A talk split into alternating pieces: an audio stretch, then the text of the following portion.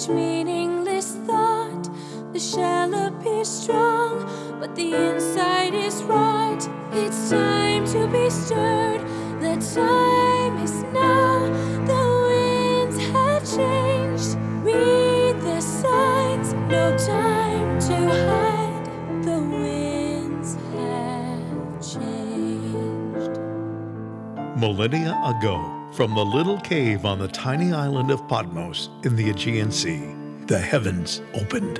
Since then, the world has been fascinated by the cosmic upheaval brewing on the horizon of history. The upheaval is now upon us. It is within us. To some degree, it always has been. But there has been a sudden and violent shift in the affairs of the world. The winds have changed. Heaven will not be silent. Let's now join Father Anthony Bus, pastor of St. Stanislaus Kostka, the Sanctuary of the Divine Mercy in Chicago, and author of A Mother's Plea For the Winds Have Changed. Together we can pave the way for a hopeful response to the signs of our times. Good afternoon and welcome to the Winds of Change. My name is David Carollo, sitting in today for Father Anthony. It's uh, good to be back, good to be uh, hosting the show today, and uh, just kind of thinking of some things a little earlier. Um, 2021 is almost behind us here as we come along. It kind of seems impossible that we are one fifth of the way through the new millennium. You know, the 21st century seemed so far off when I was younger. I guess they say that time flies when you're having fun, but I, I, I will say that we had a, it's, it's an interesting thing. I always looked at what would the 21st century be? Well, uh, we're seeing it. We saw the first 20 years. Now, there've been upheaval throughout this entire century when you really think about it. Uh, I mean, what happened right in you know 2001, September 11th, the, the attacks on the U.S. Kind of an unprecedented thing, and um, I think it just it just set the tone for maybe a, a, a century, which uh, perhaps we we are. Um, we looking at, at, at, things maybe in this country and in the world we see things you know things things differently now. So anyway it is noon and as it is noon i like to start with prayer. So let's start with the angelus if we can. In the name of the father and of the son and of the holy spirit amen. The angel of the lord declared unto mary and she conceived of the holy spirit. Hail mary full of grace the lord is with thee. Blessed art thou amongst women and blessed is the fruit of thy womb jesus Holy Mary, Mother of God, pray for us sinners now and at the hour of our death. Amen. Behold, the handmaid of the Lord.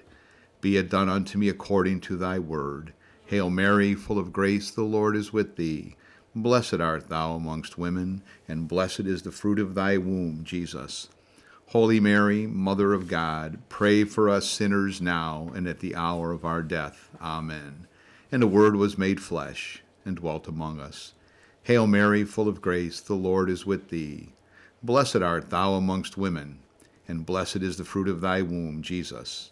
Holy Mary, Mother of God, pray for us sinners now and at the hour of our death. Amen. Pray for us, O Holy Mother of God, that we may be made worthy of the promises of Christ. Let us pray. Pour forth, we beseech thee, O Lord, thy grace into our hearts that we, to whom the incarnation of Christ thy Son was made known by the message of an angel, may by his passion and cross be brought to the glory of his resurrection through the same Christ our Lord. Amen. So anyway, very uh, very good to be here today. And as I said before, it just seems like we're we're flying through this this uh, century. My goodness. Uh, uh the last two years, of course, I think are, are have been interesting to say the least. Um, I hope they've been uh, beneficial, people growing perhaps in faith. I know uh, uh, difficult times should be about good things. Uh, I've been traveling a bit more than I had been for a while. I was in Portugal a couple of weeks ago. And of course, uh, um, uh, it, it, travel is a little different today than it was, I guess, you know, because we are in difficult times. But I think, you know, what I've seen everywhere, both here and in Europe, is division amongst people, this social distancing thing. Whenever I see that, it kind of gives me the willies because I think of the devil. The devil is the divider, and we're keeping people away from each other, and that's not good. I mean, I think that you know, not, not again, as I've said many times, I'm not a medical expert, so I'm not I'm not making any claims about safety and this type of thing. Although I do think it's been a little bit overblown, and uh, the restrictions on people are really I don't know if they're doing any good. I think they're they're hurting us, you know. But anyway, um, I want to today talk a little bit about uh, this the feast that we celebrate today, and today we're celebrating the feast of Saint Pope John Paul II. October 22nd, it was chosen as his feast day to remember the anniversary of the liturgical inauguration of his papacy in 1978. And I recall that very strongly. I remember I was uh, remember turning on the radio and hearing that uh, Pope Paul VI had died. And wow, and it was it was Pope. You know, he had been Holy Father for a good number of years, of course, since what early 1960s, after the death of, of Saint Pope John the 23rd, and um, he died. And then there was a new election, and this this you know, and uh, Pope John Paul I was elected, and so well, interesting. A lot of it seemed like continuity and all that, and then, and then 30 some days later, boom! I wake up one morning to a news story that for the second time in a month we have a vacancy in the papacy, and wow, that was interesting. And then came Pope John Paul II came on the scene. And, you know, I, I think, you know, as in this show today, I'd like to talk a bit about his papacy and his devotion to Our Lady of Fatima. Uh, you know, he was very much the Fatima Pope. And of course, for those who don't know me, I serve as the executive director of the World Apostolate of Fatima USA, Our Lady's Blue Army, and I'm located primarily in New Jersey. I, um, uh, of course, am back. I'm a, I am a Chicagoan, so I'm back and forth here often. And we have had many things that have come on in my, my years here, my many years of, of involvement in the apostolate. And it just seems like so many of the things have paralleled the life of uh, Pope John Paul II. You know, and just a little recap on some of the things that we've done in these recent years. You know, back in 2016, I say back in 2016, it, it, it seems like yesterday, but we produced a documentary movie on Fatima and a 13 part miniseries on the apparitions at Fatima. And both of those are available if you'd like to see those on bluearmy.com. Very timely, actually, today, because as things are unfolding in this last year and a half, um, I think you see the Fatima message coming out very, very, strongly. And both of these um, these things have been they've played regularly on EWTN television and on other venues. Uh, the 13-part series is is viewable right online on, at BlueArmy.com. So I both in English and in Spanish, and I I, I kind of recommend maybe you, you, listen a little bit. It gives a little history of the Fatima messages. Uh, it also gives you a little bit of the vision, or so, perhaps something about the messages and the warnings that were out there. And these are things I think we're, we're starting to see. We're living these. Um, I know that as the as the Fatima centennial years of 2016 and 2017 came to be, of course, 2016 was the centennial anniversary of the apparitions of the Angel of Peace, followed by the centennial in 2017 of the uh, the apparitions of Our Lady of Fatima, and during that time, we, we, we just felt that we were really at an apex. And afterwards, people were asking, what do you think was the fruit of that centennial?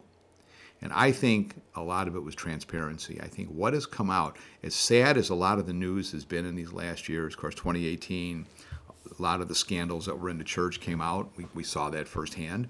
Um, I, and, and, I think maybe people had somewhat been aware of it, but maybe not to the degree and the depth that had been there. I believe that's part of the grace of the Fatima year, the Fatima Centennial, that brought out, opened up our eyes maybe to many things. Um, of course, then here we come into 2020, and uh, nobody has to, uh, I don't have to tell you how difficult the, the, um, the times of the pandemic have been. Uh, the, the, certainly the physical aspects of it, and, there's there's danger, and, and certainly, you know, things have to. But but what has happened politically as a result of a lot of this, I think, is very scary right now, and people need to understand that you know there's always in times of of of emergency and urgency can bring about uh, tyranny. I think we have to be careful. And, and, and it's not even necessarily part of a master plan. Some will say it is. I'll leave that to everybody's discretion. But it, it is it is what happens. We we tend to look for more security in times of trouble, and I think we give up a lot of freedom doing that, and we have to be careful. Uh, we we lost our freedom to worship for, for quite a period of time there, I, and that, to me was devastating. I'm so happy, especially at St. Stan Kostka here, you know, the perpetual adoration, which is you know, now back in full swing, because because this is what we need more than ever. Now, again, as I said, I'm the I'm the executive director of the World Apostolate of Fatima, Our Lady's Blue Army, and we operate the Blue Army Shrine in Washington, New Jersey. And what we did at the time is that even when the masses couldn't be publicly attended, we live streamed them every day. And as soon as the mass was over, exposition of the Blessed Sacrament, and the doors were open for people to come in. I always questioned why we, we couldn't have people in for the mass, but could have them in for, for the adoration. But that's fine. That said, it, it, is just how it um, how it worked out. So, uh, but now we we're you know we're in the uh, uh, you know here we are in time now uh, hopefully, we'll never see that type of thing again because it is it was very disturbing, you know. But there, you know, there are many different ways that uh, that we evangelize in this apostolate. And again, I want to maybe after the break, I want to come back and talk a little bit more about Pope John Paul II. I say a lot more about Pope John Paul II because the times he talked about the, the prophecies of Fatima and what he spoke about and warned us of and prepared us for in many ways, I believe. I think he prepared us a lot for these times if our eyes were open. You know, we accomplish our mission, you know, in twofold ways. We want to bring people to, bring Fatima to the people, and then bring people to Fatima. That's really what we try to do. We offer pilgrimages to Fatima and beyond, and and, and, and by bringing, you know, bringing people there, they get a full understanding of that message of Fatima. We also have uh, pilgrimages to other places in the world don't need to tell you right now it's a difficult time to be in any kind of travel business. We also own the Hotel Retreat Center Domus Pacis in Fatima, as well as its headquarters, our international apostolate. And anything in the hospitality industry is hurting. Um, I want to believe we're going to survive. I think if it's if it's God's will, I believe we will. Although there are there are difficulties over there, but you know we're struggling. Uh, but you know the mission given to us in 1947 uh, by our co-founders you know, kind of set this mission in motion. And our primary means of bringing people, to, you know, to bringing Fatima to the people here is certainly through our divisions around the country in many dioceses in the U.S. But our Pilgrim Virgin Statue program that travels around, our custodians go around in that beautiful motorhome that has Our Lady all over it, and just just seeing that drive that billboard, if you will, driving down the roads really does bring a lot of interest. Uh, we back in the in the centennial period of 2016, 2017. We, uh, we went on an initiative to visit 100 dioceses in 100 weeks over the two years, and we actually visited 140 dioceses. We were in every state in the Union, uh, including Alaska and Hawaii, not with the motorhome, though, though we flew them there. But it really, really, uh, I think, set a tone. Our Lady of Fatima, it, it, so relevant. It's so relevant. Her, her, her, you know, her message is more relevant today than it was in 1917. And those are the words of St. Pope John Paul II, who I want to highlight more in this show today. Uh, he said that back in the 90s. He said, more relevant today than it was in 1917. And I believe that here in 2021, it's even more relevant than it was when he made the, that statement back in the 90s. Because uh, we, we are living, I think, in the time of the prophecies of Fatima. Um, we are living, you know, with the warnings. We're living with the result, perhaps, of not not following Our Lady's messages as they were intended, or you know, if my requests are not heeded, well, look at what's happened in the world. Russia would spread her errors. Well, my goodness, did they ever? Look at the, the Cold War that came, went. But I think people got a little lazy afterwards and realized that, that those errors had spread. And now you're dealing with it in China, good example, and so many other countries that live under totalitarianism and it's atheistic communism. That's the danger part. The atheistic part is really, um, you know, what the problem is. But um, but anyway, we um, we are with um, uh, you know in these times, we are are you know we need to live up to the message of Fatima. We need to live up to what Our Lady asked us in 1917 and what was always been asked of us as Catholics, you know. So it's it's really a time. Like our apostolate again is in Washington, New Jersey. We operate a shrine that sits on 150 acres of beautiful land in western New Jersey, about 50 miles west of New York. All of our events are are are you're able to watch them on our. If you go to our website, bluearmy.com, many of them are covered by EWTN television. All of uh, four of the sixth, uh, 13th of the month events through the season this year were covered by EWTN very, very beautifully. We're connected directly with them. But go to bluearmy.com for more information. And um, again, our daily mass is also broadcast, and you can see it, which is at noon Eastern Time. I have to take a break.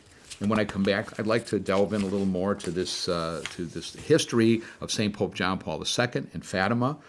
My name is David Carollo. I'm sitting in today for Father Anthony on Winds of Change, the new EWTN Catholic radio voice for Chicagoland, WSFI Catholic Radio on AM 750 WNDZ and on 88.5 WSFI. 911, what's the nature of your emergency? When we're in crisis, where do we turn? We turn to our first responders, the people who run to danger to protect us. These days, our first responders do not often receive the acknowledgement they deserve for their bravery and personal sacrifice. On Sunday, October 24th at 10 a.m., St. Stanislaus Kostka Parish celebrates a Blue Mass recognizing our first responders, including police, fire, and emergency medical personnel. Come and celebrate with us at the Blue Mass Sunday, October 24th at 10 a.m. St. Stanislaus Kostka is located two blocks north of Division on Noble, just off the Kennedy Expressway. Visit ststandschurch.org. The Winds of Change. The Winds of Change. St. Stanislaus Kostka Academy. St. Stan's is an exceptional private elementary school in Chicago, serving preschool, age 3 and 4, pre kindergarten, kindergarten, and first grades. We incorporate Catholic values and rigorous academic social emotional learning, Chinese, Spanish, STEM, and more, providing our students with leadership and life skills to transform our world. St. Stanislaus Kostka Academy is conveniently located one block north of Division on Noble, just off the Kennedy Expressway. To schedule your tour, visit ststandschicago.org. ststandschicago.org. Welcome back. David Carollo sitting in today for Father Anthony on Winds of Change. And I want to I want to give a plug for a couple things that we're involved in here that are coming actually this weekend. I want to invite you all to join us on Saturday, October 23rd for a Rosary Confraternity event that we're holding at the Blue Army Shrine. It begins at 1:30 p.m. And uh, of course, people aren't going to be in the New Jersey area to see this necessarily who are listening, but but you can you can also watch it. You can connect on our website with it, and we're be screening the movie The Bridge of Roses. It's the story of Our Lady of the Cape, and it's about the miracle of the ice bridge that led to the National Shrine of Our Lady of the Cape in uh, Cap de la Madeleine, Quebec, Canada, and a priest who vowed to promote the confraternity of the Holy Rosary it's a beautiful story about the beginnings of the faith in North America and Our Lady's role in it. You know, and, and it's so very important in this time. You know, we will be pre enrolling people in the confraternity, the Holy Rosary. And of course, on November 8th, then we will be doing the actual enrollments. But the movie will help you understand this important initiative that is, is really growing and expanding across the country through Marian shrines such as ours. You know, please join us at 1:30 p.m. Eastern Time for the programming and screening of the movie, and you can do that by connecting with BlueArmy.com forward slash Rosary Confraternity uh, you'll be able to get, get, access to the movie and then maybe hear uh, a little bit of the, of the, commentary that's that's coming with it. But um, I also want to promote another movie here that's coming. Uh, it, there's a beautiful movie on purgatory which has just been released. PurgatoryMovie.com. It's a movie by Michael Conrad, and if you uh, if you go to that website, PurgatoryMovie.com, uh, look for it. You know, purgatory is a big part of our Catholic uh, belief. You know, we we work hard in, in this apostolate as as Catholics throughout. Um, we work towards the salvation of souls, but let's be realistic. You know, very few people leave this earth without a little dust on their clothes, and we all have to purify in purgatory. And the souls in purgatory cannot help themselves; they depend on us. And I've had many times as a guest on this show uh, Susan Tassone, known as the Purgatory Lady. She's actually in others who have spoken so much about this this Catholic teaching. But not only can the pur- that we help them, but they can help us. You know, the souls in purgatory cannot help themselves. That's just by the design of God. But but they can help us. Their prayers, keep in mind, these are people that are saved. They are saints in reality, although they haven't quite, you know, met the standard of heaven and they're being purified for that. But the reality is, these are people that can help us and help us substantially. And, you know, I, I look at the souls in purgatory, especially I, I say if there's, let's say you have a particular sin that is an issue for you and that you have trouble overcoming. You know, I always say, ask that soul in purgatory who overcame that same in, in, inefficiency or in you know in, in difficulty, imperfection. How did you do it? Help me to be perfected, and I think we find that that's uh, that is really. Um, uh, you know that that's important. I mean, we are you know we, we, we are we are the communion of saints. We have to be together in this world, and uh, and we are the church militant here on earth. That's the church suffering in purgatory, and the sufferings are terrible for the people in purgatory, terribly and then of course to the church triumphant. So, you know, I, I mean, we just have to uh, we have to know that we are part of, of, of something bigger than us. You know, so you know, as as I said earlier, today is the feast of Saint Pope John Paul II, and I had the honor uh, to meet him on four different occasions. He he is known, you know, for many many great accomplishments. You know, personally. I watched as he brought the papacy back to political relevance you know, his partnerships with President Reagan and other world leaders, such as British Prime Minister Margaret Thatcher, really brought about the defeat of the Soviet Union while helping that nation, which is traditionally Christian, back to its roots. And I think that was equally as important. Russia traditionally has had more oratories dedicated to Our Lady than any other country in the world. I spoke there on several occasions and experienced firsthand the, the Christian traditions that not even 70 years of mandated atheism could erase. You know, the Holy Father, as, as his predecessors, also knew that the Russian people were not the enemy, but the communist leaders who sought to take God out of the equation of governance and of daily life were the enemy. You know, today we look at China in the same light. We must uh, wonderful, wonderful, good people there who just want more. They want good things, and you know they're under this the thumb of this communist regime. Uh, and other places in the world, Cuba, Argentina, excuse me, uh, you know, Venezuela. I mean, there's so many countries. You know, you know, North Korea. They? They don't see the light of day. What they don't see the truth. We're very fortunate, but you know, we're in danger in this country too we're losing our freedoms. We're losing our and our, even our freedoms in the, in the in the you know the media and all of that. You know, our views are very much being marginalized right now, and let's be careful that we don't end up in a situation like that. You know, but you know, I, I think few wonder you know how how he would handle how would Pope John Paul II handle relationships. Uh, you know, in this newer adversary of the faith, I think he would have. You know, I, I don't know. I, I think his he was a man of strength. You know, he was, uh, you know, he was he was looked up to as a leader who put all on line, all on the line for God. You know, in this time when our faith is under attack in this country as well as in the rest of the world, we need to act as this great man did. I mean, he really was something. You know, he was one of the most popular and well-loved pontiffs of this generation. And Pope Francis canonized St. Pope John Paul II with Pope John the 23rd uh, on April 27th of 2014 uh, a Divine Mercy Sunday, an observance that he that, that was actually established by St. Pope John Paul II. Uh, I'll got an interesting story. Um, I was in, uh, my wife and I were in Krakow, Poland on the day of the canonization.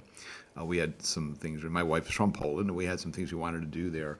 And so we, we went we went there and we had we, it was we were doing the Divine Mercy um, you know, novena after from Easter on. So, well, that's the best way we can finish this would be at the at the tomb of Saint Faustina. So we did, and we were in Krakow for a couple days.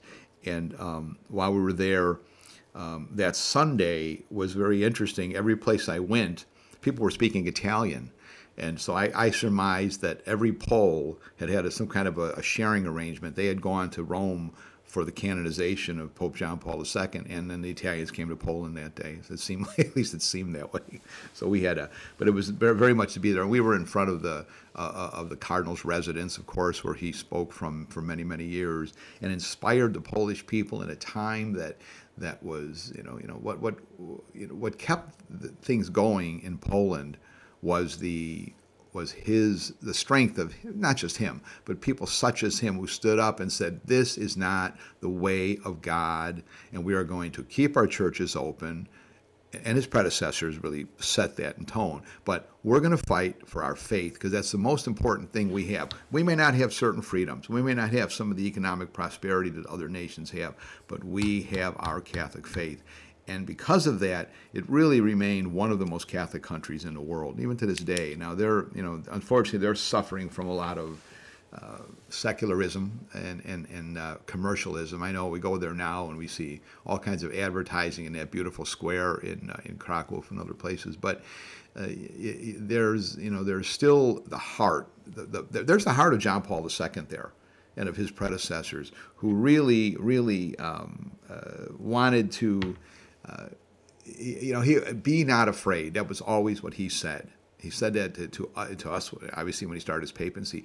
Papacy. When he went back to Poland in 1979 and he spoke to the workers in Gdansk, Poland, about you know, which really kind of spurred the solidarity movement. You know, he just said, "Be not afraid." We're Catholics. We have the you know the greatest message that's that's ever been given, and we have to know that, and we have to fight like like people of God, which we are. And, and I think he made that, you know, and I think being the first non-Italian pope in 400, what 455 years, I believe it was, um, he really uh, he set a new tone. I think you know, a Slavic pope. He had come from from a country under you know under the thumb of atheism, under the thumb of the Soviet Union for so many years, and I think he had a uh, you know he was he was rather fearless. He had fought the Nazis before that.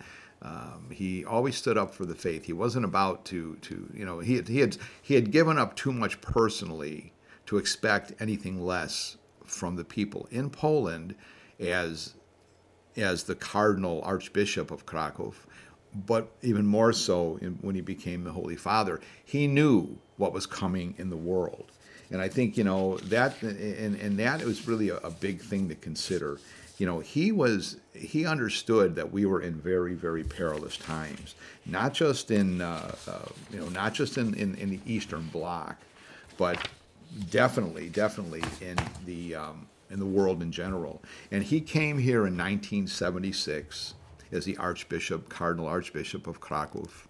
And he spoke at the Eucharistic Congress in Philadelphia. That was 1976. It was for the bicentennial celebration the signing of the Declaration of Independence. Of course, those in my age group, many of you, you remember the, the bicentennial. Um, uh, and, and I think that, you know, I, I want to believe that maybe American, uh, well, I, I don't, it's hard to say, maybe, maybe American feelings were at, a, at high at that point. But I, you could see that it was diminishing in many ways. I mean, the, the 1960s and 70s had really diminished who we were as a patriotic people. But he spoke some words that were extremely prophetic. And you know, he said, he said his quote is, "We are now standing in the face of the greatest historical confrontation humanity has ever experienced. I do not think that the wide circle of American society or the whole wide circle of the Christian community realize this fully. We are now facing the final confrontation between the church and the anti church, between the gospel and the anti gospel, between Christ and the antichrist. The confrontation lies within the plans of divine providence. It is therefore in God's plan, and it must be a trial which the church must take up and face courageously. He also said that, that we can mitigate what's coming, but we cannot totally eliminate it. You know, when he said here, it's, it's like he said that, that we, we now have to rebuild. Persecution is coming for the faith worldwide. It's here.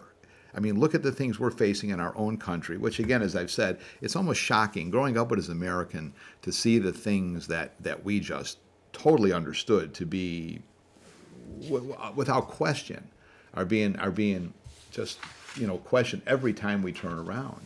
Our whole, our whole Catholic, our whole, our, our Christian founding in this country has just been it's just being flipped. Every every um, symbol of our faith is being questioned or even destroyed. You know, uh, in 2019 we did a a tour with the Pilgrim Virgin statue of the missions of California. I think I mentioned this on the show before, where we went from San Diego to San Francisco visiting the missions. And, and, and the leading figure there is St. Junipero Serra and the beautiful work when he brought with the monks when they were bringing the faith to the people.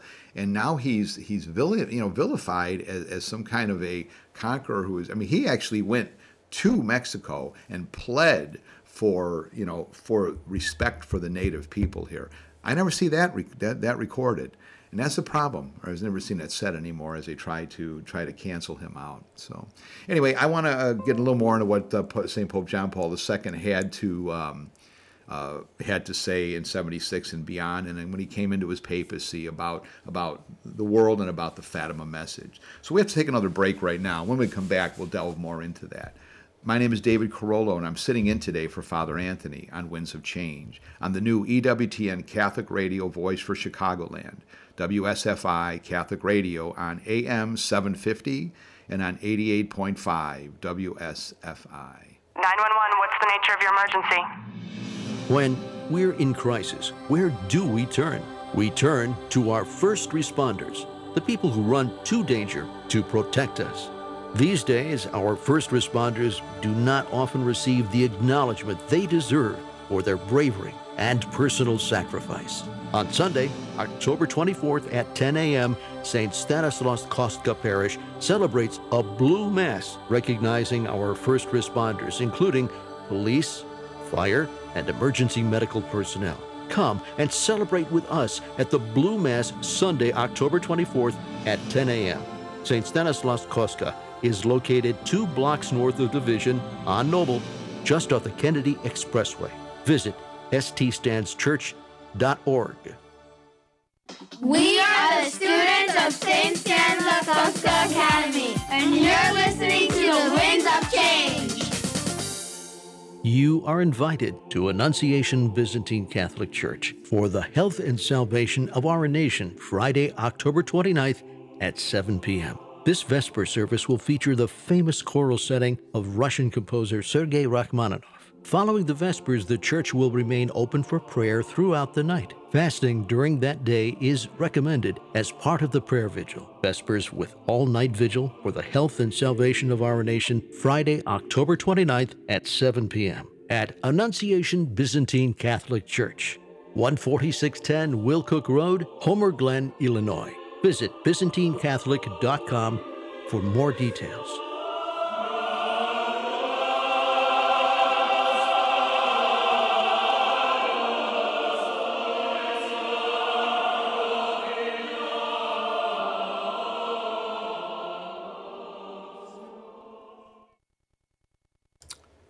Welcome back. David Carollo sitting in again for Father Anthony here on Winds of Change. And just listening to that last ad about the Vespers and the all night vigil. You know, we at the uh, World of Fatima at the Blue Army, we were founded as the Blue Army uh, in 1947. And next year we will be celebrating our 75th anniversary as an apostolate.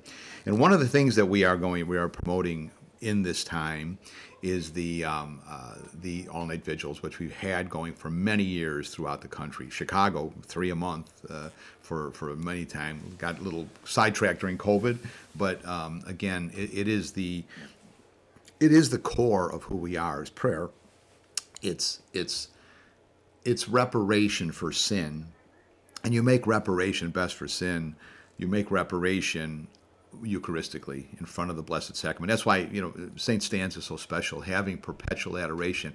And people that aren't aware of it, you know, just get off. You Get if you're driving down that Kennedy Expressway. When I go by there, my car almost automatically wants to come off and then go by Saint Stans and make a make a, at least a prayer in front of the Blessed Sacrament. But during this during this centennial, or excuse me, this anniversary, 75th anniversary year, we are uh, now going to um, go more and more push more and more now the all night vigils again. This is what will save the world, what will save the country the rosary and Eucharistic reparation. That's really what it's all about. That's what the Fatima message is all about reparation, reparation, Eucharistic reparation. Those aren't my words, those are the words of the, the late uh, former uh, the Bishop Emeritus, who has passed away since Bishop John Venancio was Bishop of Fatima. Eucharistic reparation. That's what is the, the Fatima message is all about. And you know, Pope, Pope John Paul II knew this so well. it's interesting that that uh, even before the assassination attempt on him, I mean, he was, and like I say, many with the Fatima Pope. He comes in 1978. 79, he comes on the world stage, and I mean, truly, he came to Chicago in 1979. I remember that vividly. Um, he went to he went to his native Poland, and he and he encouraged the people there as to where to go, and um, that that really, I think, again, that's what, what working together. I think you know, he worked very much with with the political uh, you know leaders of that day, Ronald Reagan primarily. Um, Margaret Thatcher, others, but I think he, you know, he, he he said things that had to be said at certain times. I think working with them, and and and it was it was beautifully mastered. What all he did is bring the truth. I mean, he was not he was not a political figure. He was a spiritual figure in the political realm, but he wasn't afraid to be in that political realm because he had been there all his life and very strong. But it's very interesting, you know, uh, one of the things that was always big was the speculation about the third part of the Fatima secret. Okay, the Fatima secrets, what is it? You know, the vision of hell, the, the, the prediction of World War II, they came to be. Now comes the third secret, and, and I've talked about this before many times, but in the light of St. Pope John Paul II. And, and you know, the, it, just a little history that our sister Lucia had written it down and then it was given through the bishop of, of Fatima to the Holy Father with the instructions, please do not release this before 1960. Well, that increased all of the speculation. 1960 came, it was read by the Pope, it was closed, and that was it. It was never released. Here we are in 1980. I mean, so Pope John Paul II was interviewed um, uh, by a, you know, a magazine, a uh, German magazine actually, and he was asked explicitly to speak about the third part of the Fatima secret, which I think is very relevant today. You know, and his his his remarks were this: He said, "Look, because of the seriousness of its contents, in order not to encourage worldwide the power of communism to carry out certain coups." My predecessors in the chair of Peter have diplomatically preferred to withhold this publication. He went on to say then, on the other hand, it should be sufficient for all Christians to know this much. If there is a message which is said that the oceans will flood entire sections of the earth, and that from one moment to the other millions of people will perish, there's no longer any point in really wanting to publish this secret message. Many, he said, want to know merely out of curiosity or because of their taste for sensationalism. But they forget that to know implies for them a responsibility. He went on. It is dangerous to want to satisfy one's curiosity only if one is convinced that we can do nothing against a catastrophe that's been predicted. He then held up his rosary. He said, Here is a remedy against this evil. Pray. Pray and ask for nothing else. Put everything in the hands of the Mother of God. And you know, it's very interesting because um, uh, you know, this is we are we're so people are jumping off the cliff with prophecy right now, and no disrespect meant, but people are, are saying, ah, see, this is it. This is what Our Lady told about. Now this is going to happen, and that's going to happen. I don't believe this. I believe it's in our the it's in our under our control. Now that doesn't mean that we're not going to go through difficulty. Please don't don't don't mis you know mistake what I'm saying here. But he was also asked, you know, what would happen in the church you know, and I think that goes more even in 1976 and in this one. He said this He said, We must be prepared to undergo great trials in the not too distant future.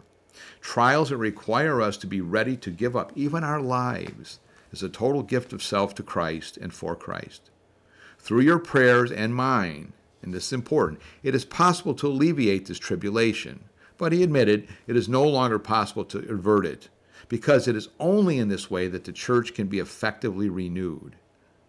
How many times, indeed, has the renewal of the church been effected in blood? This time, again, it will not be otherwise. We must be strong. We must prepare ourselves. We must entrust ourselves to Christ and to His Holy Mother. And we must be attentive, very attentive, to the prayer of the Holy Rosary. The words of St. John Paul II, you know. And when the third part of the secret was released in the year 2000 by him, it was revealed that the child seers, Lucia, Jacinta, and Francisco, were shown a vision that's been interpreted as the devastation of the church. And think about where we're at today. You know, the Holy Father being slain while ascending the hill towards the cross amid a pile of dead bodies strewn all about. You know, the carnage of the last 100 years is amazing. It's said that more people were martyred for the faith in its last hundred years and in the previous 19 centuries of Christianity combined. So there's there's been a lot. But then he said they also saw in that in that that vision they saw an angel with a flaming sword in a position to thrust a conflagration upon the earth. As he was about to send down the wrath of God, the arm of Mary reached out and stopped this from happening. You know, the intercessory power of Our Lady is absolutely imaginable. And then the strong words that the angel spoke penance, penance, penance. That's it. You know, penance and Eucharistic reparation are the essence of the Fatima message, and they truly are the essence of our Catholic faith. You know, we have fallen short. You know, Christ saw every every sin from the cross, every sin ever committed. That's almost. I mean, I mean, I can't even imagine seeing all my sins, but he saw every sin of every person, the divine human, and he made sufficient reparation not to clean the slate, but to give us what we need to then fulfill it. And I think that's what, what, what people, you know, that's where we part company, I think, with our, our Protestant brethren, is that, you know, okay, well, he, he cleaned the slate completely and we are, and we cannot do what God did. Well, that's true. We can't do what he did, but we can do what he desires. And he desired that we join into that, you know. Um, we have to we have to be we have to look for holiness. We have to make that reparation. We have to work for the salvation of souls. The Fatima message uh, says this. You know, I mean, this is this has been going on since beginning of time. I mean, our first parents sinned, and you know, the the, the rebel angels sinned prior. We had a chance to be redeemed. They didn't. Uh, I mean, by their nature, perhaps. You know, I, I mean, I, I, don't know. They said if anybody ever saw an angel, they would just drop dead. So I mean, they're, they're creatures beyond anything that we really can uh, can really even even imagine. Only imagine that. And, and, and if if you if that was the case, imagine what the vision of God would be like. You know, this is why there's purgatory, and that's why you know there's there's a need to perfect when we you know when we are when we, uh, you know, we, look for the salvation of souls, we want to bring people to repentance and people to come back to living in accord with the, with the Gospels and the laws of God. And, you know, and I, I know when people die, many, many good people, people we love, they'll say, oh, what a holy person. And, and, and by our standards, they probably are and were. But we don't know God's standards. They're, they're way beyond us. And we are living in such a diminished world as a diminished people you know, because of the effects of original sin and then actual sin afterwards. I mean, we cannot blame everything on Adam and Eve. They may have opened a door to something terrible, but we certainly, uh, we certainly have participated in this diminishment. You know, uh, original sin, you know, separated mankind from God, you know, physically, spiritually, and in thought. And I think that's really where, where we have to. We we don't think like God. You know, we we do. I mean, Adam and Eve had that infused knowledge, which is why their sin, which seems relatively minor to us, was so major. Uh, Our Lady, without you know being conceived without original sin, she almost certainly had that infused knowledge, so she understood and understands today the horror of sin and separation from God, which is why, like the Fatima message and, and other apparitions, she wants to bring us back to reparation for sin reparation standing in front of God. You know, we just we don't understand the magnitude of it. We'll never really comprehend the magnitude of the acts of defiance of, of our first parents, of the rebel angels. You know, it is it is beyond. And hopefully, if we perfect ourselves properly, which we have to do, whether we're going to do it here on earth or in purgatory, if we're if we're so if we're so graced to to die in His grace, then we we will will eventually it'll be understood you know, and can you imagine just the, the, the, magnificence of heaven, you know, if, if this is the case, if what we, we get joys here on earth from things that are probably just, they're nothing in, in eternity. So we have to, uh, but we have to separate, you know, joy from pleasure. And I think that's where we fall. That's where people fall into sin, you know. So, you know, it's only, it's really, salvation is not owed to us. I mean, it's purely by the mercy of God that it was, man was given a second chance. And I think, you know, you know, Pope John Paul II was one who truly, really understood that, you know, and that's why he, he, stressed prayers like the Rosary. You know, you know, the Rosary is the prayer of humble submission. It's 67 prayers of humble petition. You know, it's repetitive prayer. You know, but it's a prayer to God through the greatest intercessor that there is. You know, and Archbishop Sheen had some great statements about that. He said that the Rosary is the book of the blind, where souls see and they enact the greatest drama of love the world has ever known. It is the book of the simple, which initiates them into the mysteries and knowledge more satisfying than the education of other men. It is the book of the aged, whose eyes close upon the shadow of this world and upon the substance of the next. The power of the rosary is beyond description. And it really is beautiful because, you know, after the holy sacrifice of the Mass, it is it is the prayer. It is our, our Catholic prayer, and it really is the greatest prayer there is. We're praying to Our Lady. She is the greatest intercessor that there is, you know, and, and the many many things that the Rosary has done are, are just are just amazing throughout history. So I have taken another break here, and uh, when we come back, uh, I'd like to wrap up a little more about uh, Pope John Paul II, about our apostolate, the works going on. So this is David Carollo sitting in today for Father Anthony on Winds of Change on the new EWTN Catholic Radio Voice for Chicagoland. WSFI Catholic Radio on AM 750 WNDZ and on 88.5 FM WSFI. 911, what's the nature of your emergency? When we're in crisis, where do we turn? We turn to our first responders, the people who run to danger to protect us.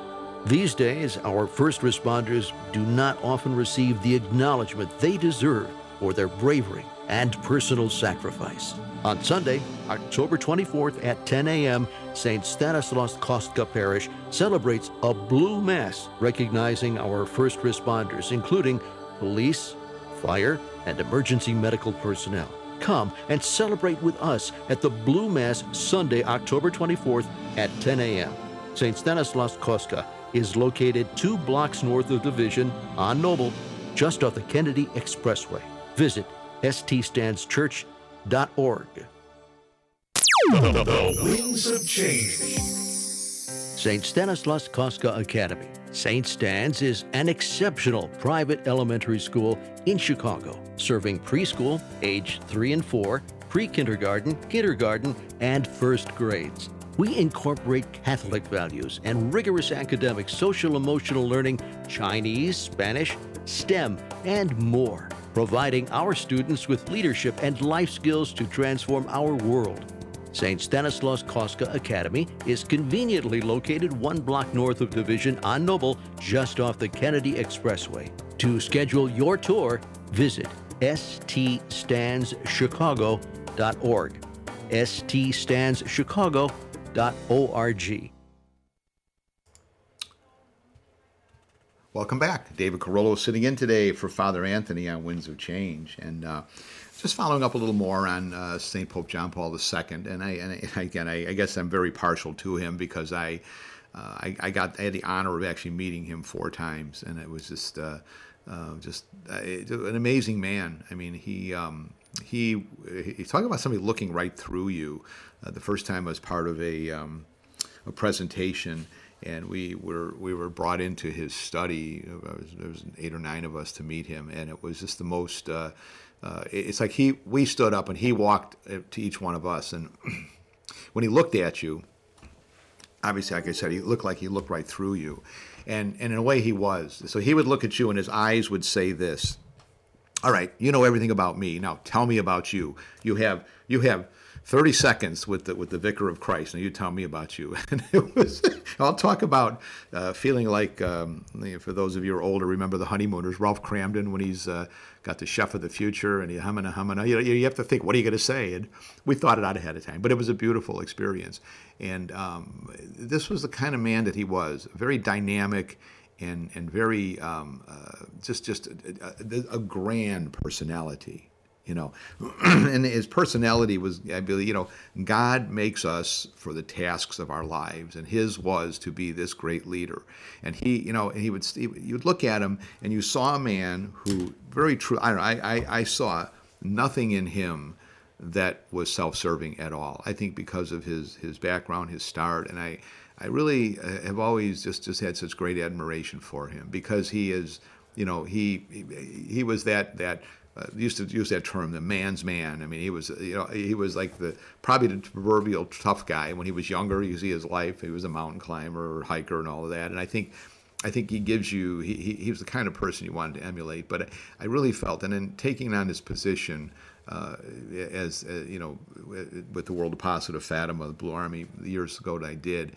Um, he was always an inspiration because he he just um, again his time you know in 1981 when he was when the assassination attempt and and um, uh, he he said it was it was a statue of Our Lady of Fatima that distracted him and caused him to turn or flashed or something and that's say probably what saved his life where, where the bullet when he turned that bullet that was aiming right at his heart missed his vital organs and he survived you know he survived because he's you know god meant for him to survive and to be and to do the things he did in those years afterwards and to and to but but to you know even his his life and even his death you know he was not you know, he could have been because I, I, I, last time we were able to meet him, my wife and I was was in 2004, and it was right before he passed away, and he was just a shadow of a man, sitting in this in this this chair that they moved around. They brought a motorized chair, it was more big throne, and uh, and I, I thought to him, more courage for him to come out in that diminished state, this this vibrant man, you know, who 20 some years prior had taken a world by storm, you know, this, this tough Slavic individual, you know, and here he was, he was dying, he was diminished, his head was down, but he was still, he was not going to just go into the, into the back room and disappear. He was going to be there with people and show them you live strong and now you have to die. We all have to go through this. And he, he gave us a clinic on death too, on really the, what it really meant to die a Christian death after after your time is up. You know, we're all here for a finite period. And, you know, I, I always say, even in the work I'm doing here, um, I have to leave this place better than I found it if I'm able to, at least to the degree I can. Because if I don't at least attempt that, I'm not fulfilling my duties if I'm not out looking for, for people that can that can readily be there to replace me when I'm ready, you know, uh, I'm not doing my job. I can't be concerned about somebody you know bypassing me or anything like that. I have to do my best to get the best people around and and I think that's the, really the story of Pope John Paul II. He was just a, just a man of, of our time, and uh, and again, you know, uh, sure, I, I, look at him mostly in, in light of the Fatima message because that's the world I live in here and, and what I promote. But I, I just think it was just so so right for him to be where he was when he was. And I was just very honored that you know the many years and the things I did in, in Europe and in Rome, uh, even prior to my time in this apostolate, you know, revolved around him. It was his church and just you know just to uh, uh, to see the um, I, I, mean I, I think he brought as I said earlier he brought the, the, the papacy back to political relevance uh, and it's no disrespect meant to his predecessors. I mean, you know, he did. He brought about. He, he moved ahead and, and, and, and had the consecration, which which Our Lady had asked for. And I know people disagree with that. They say no, it wasn't done properly and all. Sister Lucia, the last surviving seer said, This consecration was accepted by heaven. That's all I need to hear. And John Paul, you know, Pope John Paul knew he was he wanted he wanted so many things. He, he wanted to bring the East back. You know, our apostolate uh, owned for many years the famous icon of Kazan. Our founder saw it uh, it was the icon of Kazan, which is one of the one of the treasured icons of the Romanov family in Russia, and it had been taken out, uh, I mean, stolen, smuggled out. A lot of people say basically probably what happened is the communists were selling these artifacts, these beautiful things, and and you know the art, you know, knowing what they were, they needed money. They were on the black market, and and uh, through through many machinations, we were able to get it in the 1960s. Our founder saw the value of it and took it. We had it in our chapel, our Byzantine chapel in Domus Pacis, because when that when Domus Pacis was built, it was with you know keeping in mind Our Lady's statements of Russia and the East and the conversion. And so we have this beautiful Byzantine chapel, the only Byzantine chapel in Fatima, Portugal, that that we house the icon of Kazan for many years. And in in in, in the 1990s, his, the Holy Father became aware of it, and he asked for it. And of course, we we gladly handed it. We bought it with the understanding that we would return it to the Russian people when it was possible, when the communists were gone. And our organization followed through on these promises. Of course, when the Holy Father asked for it, he took it. His hope was to be the person to bring it back to Russia. And give it back to the patriarch. And well, his health deteriorated to the point, probably because he was a Pole, the politics made it different, excuse me, made it very difficult for him to ever go to Russia. That was his that was his big disappointment, I believe. He wanted to be the Holy Father that went and met with the patriarch in Russia, a Pole and a Russian because of their difficult history, you know, a Catholic and an Orthodox uh, leader coming together, excuse me, in Christian brotherhood, and by this act. But he did fulfill that act, sending that beautiful icon back to, and now you know it was sitting in in the church in um, in Kazan, and now they've just finished the new basilica there, the Orthodox Basilica, and it has been brought in there. So we fulfilled our promise. The Holy Father helped us fulfill that promise, and it's so appropriate that it was this Fatima Pope St. Pope John Paul II, who really, you know, brought this to its completion. Uh, he knew what it was, and he knew what it was about, and he knew that you know Our Lady spoke of the conversion of Russia, and when she spoke of the conversion of Russia, she's speaking of the conversion of communism, and it's not over. Let's be realistic. yes, he made a consecration in 1984, but it would be too late. It was said. Our Lady said that, and it was too late. It was too late to keep Russia from spreading her errors. Those errors spread. Today we're dealing primarily with, with the evils that are coming out from from China. I mean, China has become the the the, the communist uh, headquarters of the world, and it's very dangerous.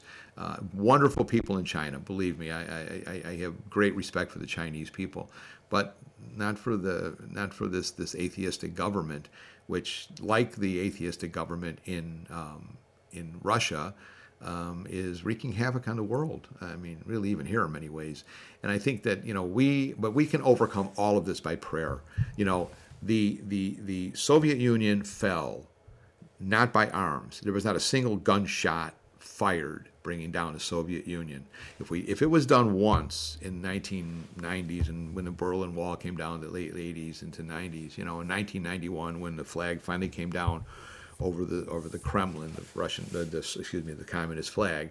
You know, if it was done once, it could be done again. And we are an apostolate that is that is vowed to bring this about.